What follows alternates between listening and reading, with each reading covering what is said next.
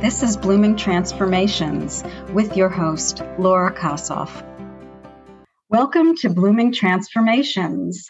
I'm Laura Kossoff, and I'm very pleased to have the chance to learn from today's guest.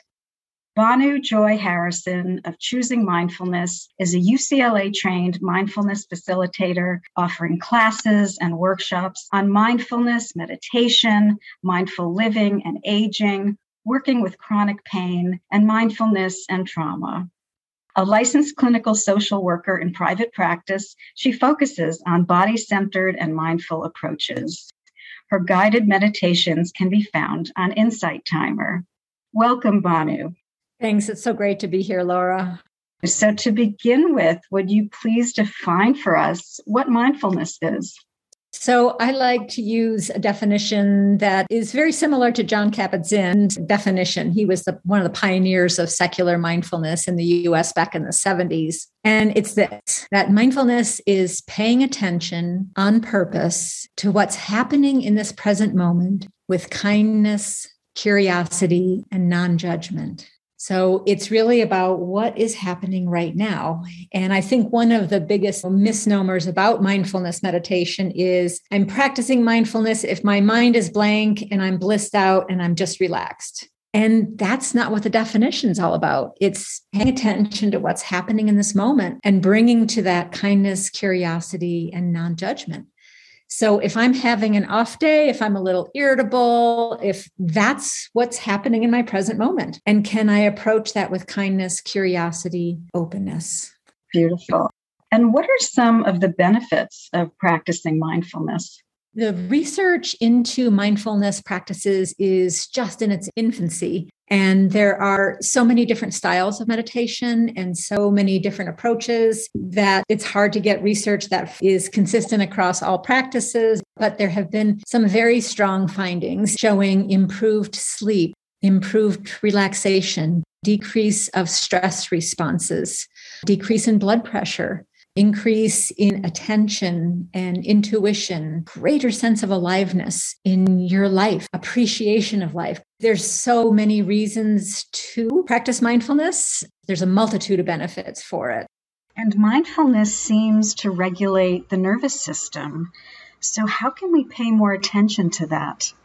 So our nervous system is, you know, despite what the reductionistic view of the nervous system, it's not just the brain and the spinal cords our whole body is constantly giving and receiving information and interacting with the environment. Like right now, I'm hearing you and seeing you as we're recording this. There is an interaction. We have an exchange of energy and information, and I have different neurons firing for vision and for my hearing and other senses.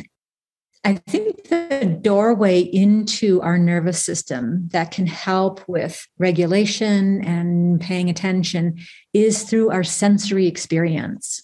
Our bodies are always in present time. It's our mind and emotions that can time travel to the past or fast forward to the future. The body reacts to what our mind and emotions are doing as if it's happening right now. Many people, including myself, you know, we're trying to get to sleep at night. Finally, all the distraction is quieted down, and then our minds start spinning, and we're going over the day, or we're thinking about what's happening tomorrow. And literally, we can raise our blood pressure, increase our heartbeat just by thinking about a certain experience that's not even happening in real time to be aware of what's happening in the present moment. At that time, I can say, Whoa, I'm thinking about what I'm doing tomorrow. Okay, so it's nighttime. I want to sleep. Let me come back to the here and now and let me feel the sensation and the softness of my sheets. Let me look around and notice that it's dark and let me sense if there's any fragrance. Um, I live in a semi rural area outside of Albuquerque. And so Sometimes there's owls and things like that that are nice to hear. So, bringing our attention back to the present moment can help us regulate, right? We'll be able to go mm-hmm. to sleep much easier if I'm in the here and now and not in the past or the future. I think one of the challenges of mindfulness is that our mind is made to think.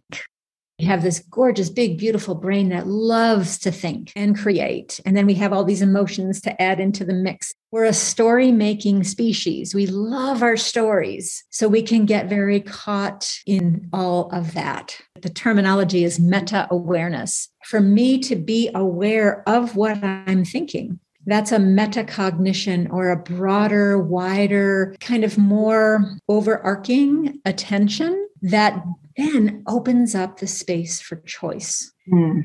The gift of mindfulness is that I can move from just reacting to things and move into responding. So, would you guide us through a simple example of this? Maybe a short informal practice?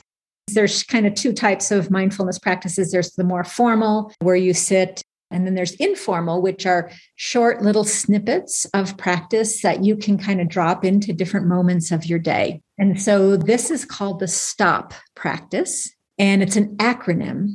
And the S stands for stop what you're doing, the T stands for take a breath, the O is observe something, the P is to go back and proceed with what you were doing before you started the practice.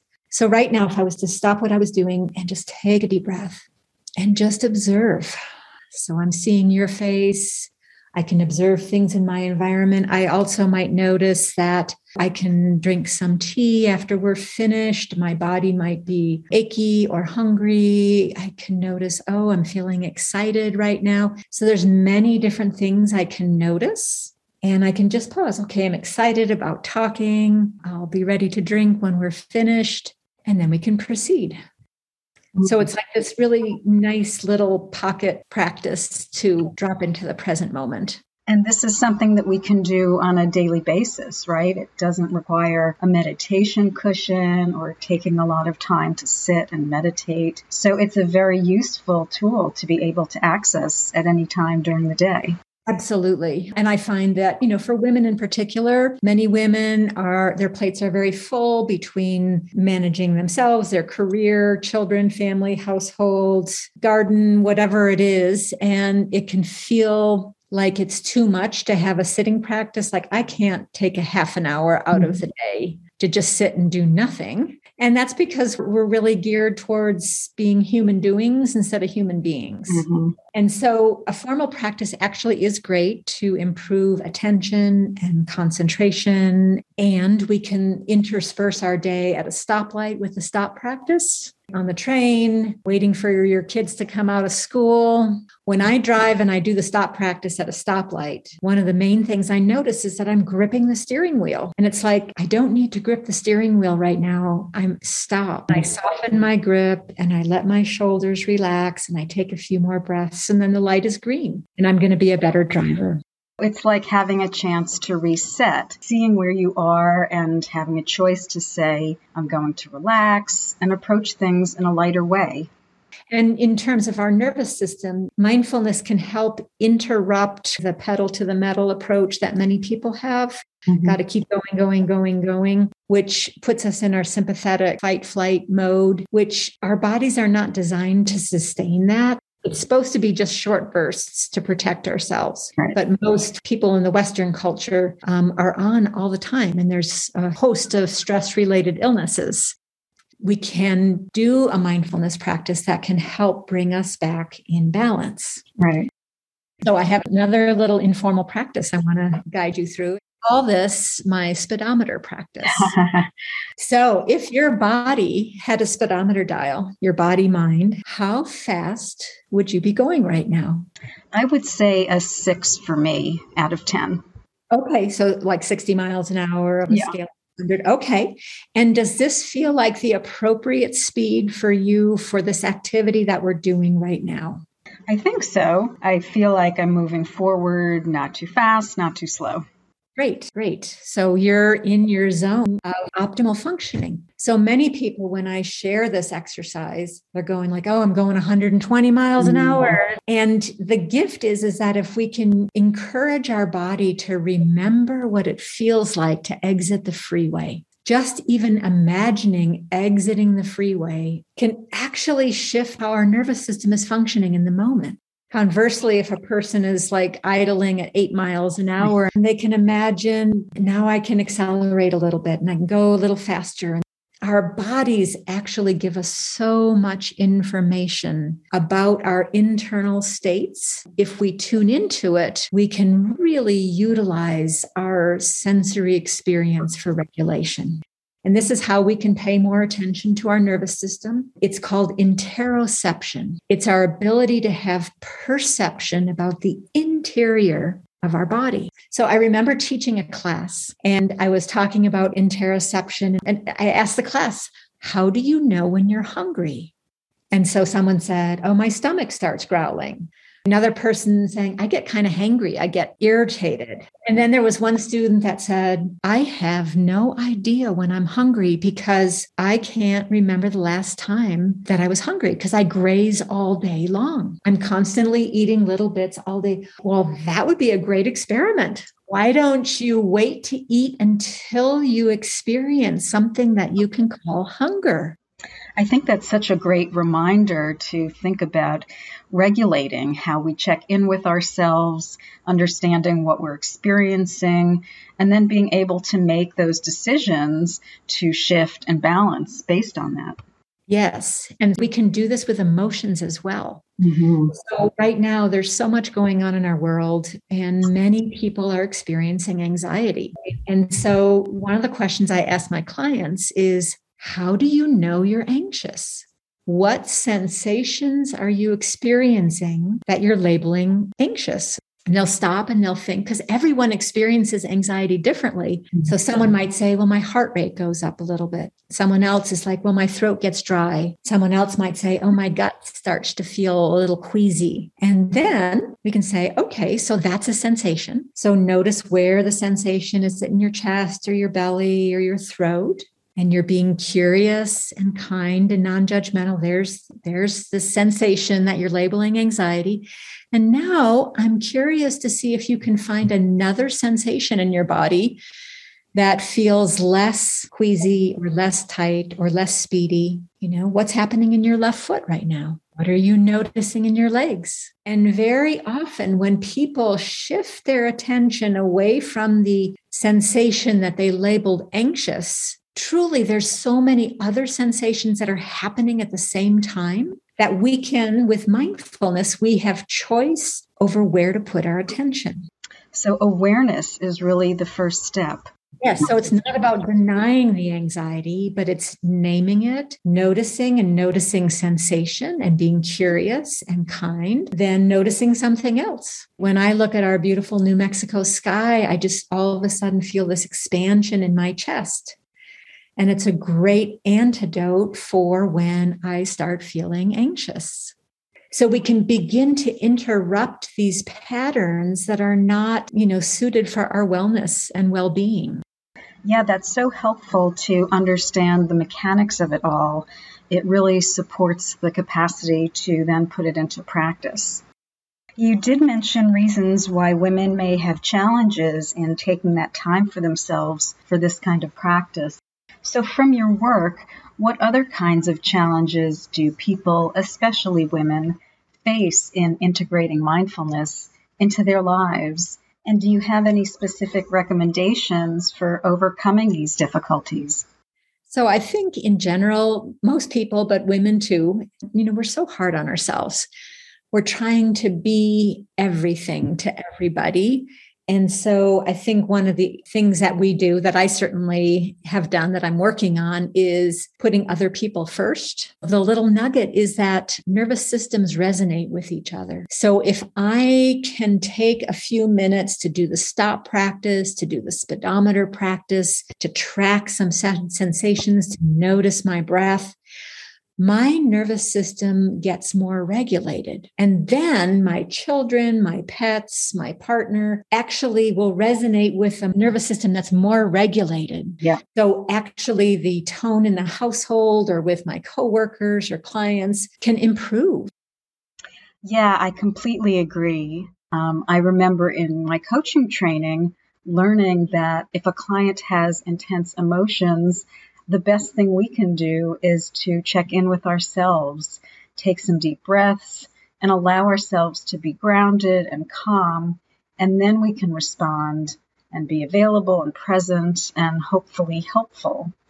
Yes, I look at it too that the bigger my container is, in which our body is a container for our life energy, mm-hmm. right? Our mind, our spirit, our heart, our emotions, our physiology is all contained in this skin that was given to me at birth. Mm-hmm. The more regulated my body is, the larger container my body has, and the more of life I can hold more comfortably another informal practice of mindfulness can be really integrated into our daily life. There's lots of chores, there's so much that we need to do. I remember when we got a new uh, light fixture over my kitchen sink and it was much brighter. And I remember filling up the sink with dish soap to do dishes. It was like, oh my goodness, look at those bubbles. I see rainbow in the soap bubble. and so I was washing the dishes and noticing the rainbow colors in the soap bubbles and feeling the warm water and the scrubby, you know, that has different textures.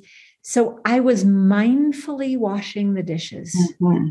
When my kids were little and I used to put them to bed, I would guide them in a little Take some deep breaths and feel your cozy, comfortable comforter over your body. You can like slow down. Mindfulness for children is a really growing field because yeah. it has so many benefits to all humans. And I think that mindfulness has become much more mainstream in the last few decades. Um, it's interesting that you mentioned Jon Kabat-Zinn. He's someone whose work I've admired for many years. And he's been so instrumental in bringing mindfulness into our mainstream awareness. I read somewhere that his mindfulness based stress reduction program is used in over 700 hospitals, health centers, and organizations, including large corporations. And I know that he founded a mindfulness clinic and center at the University of Massachusetts Medical Center. So it's really exciting all the progress that's being made.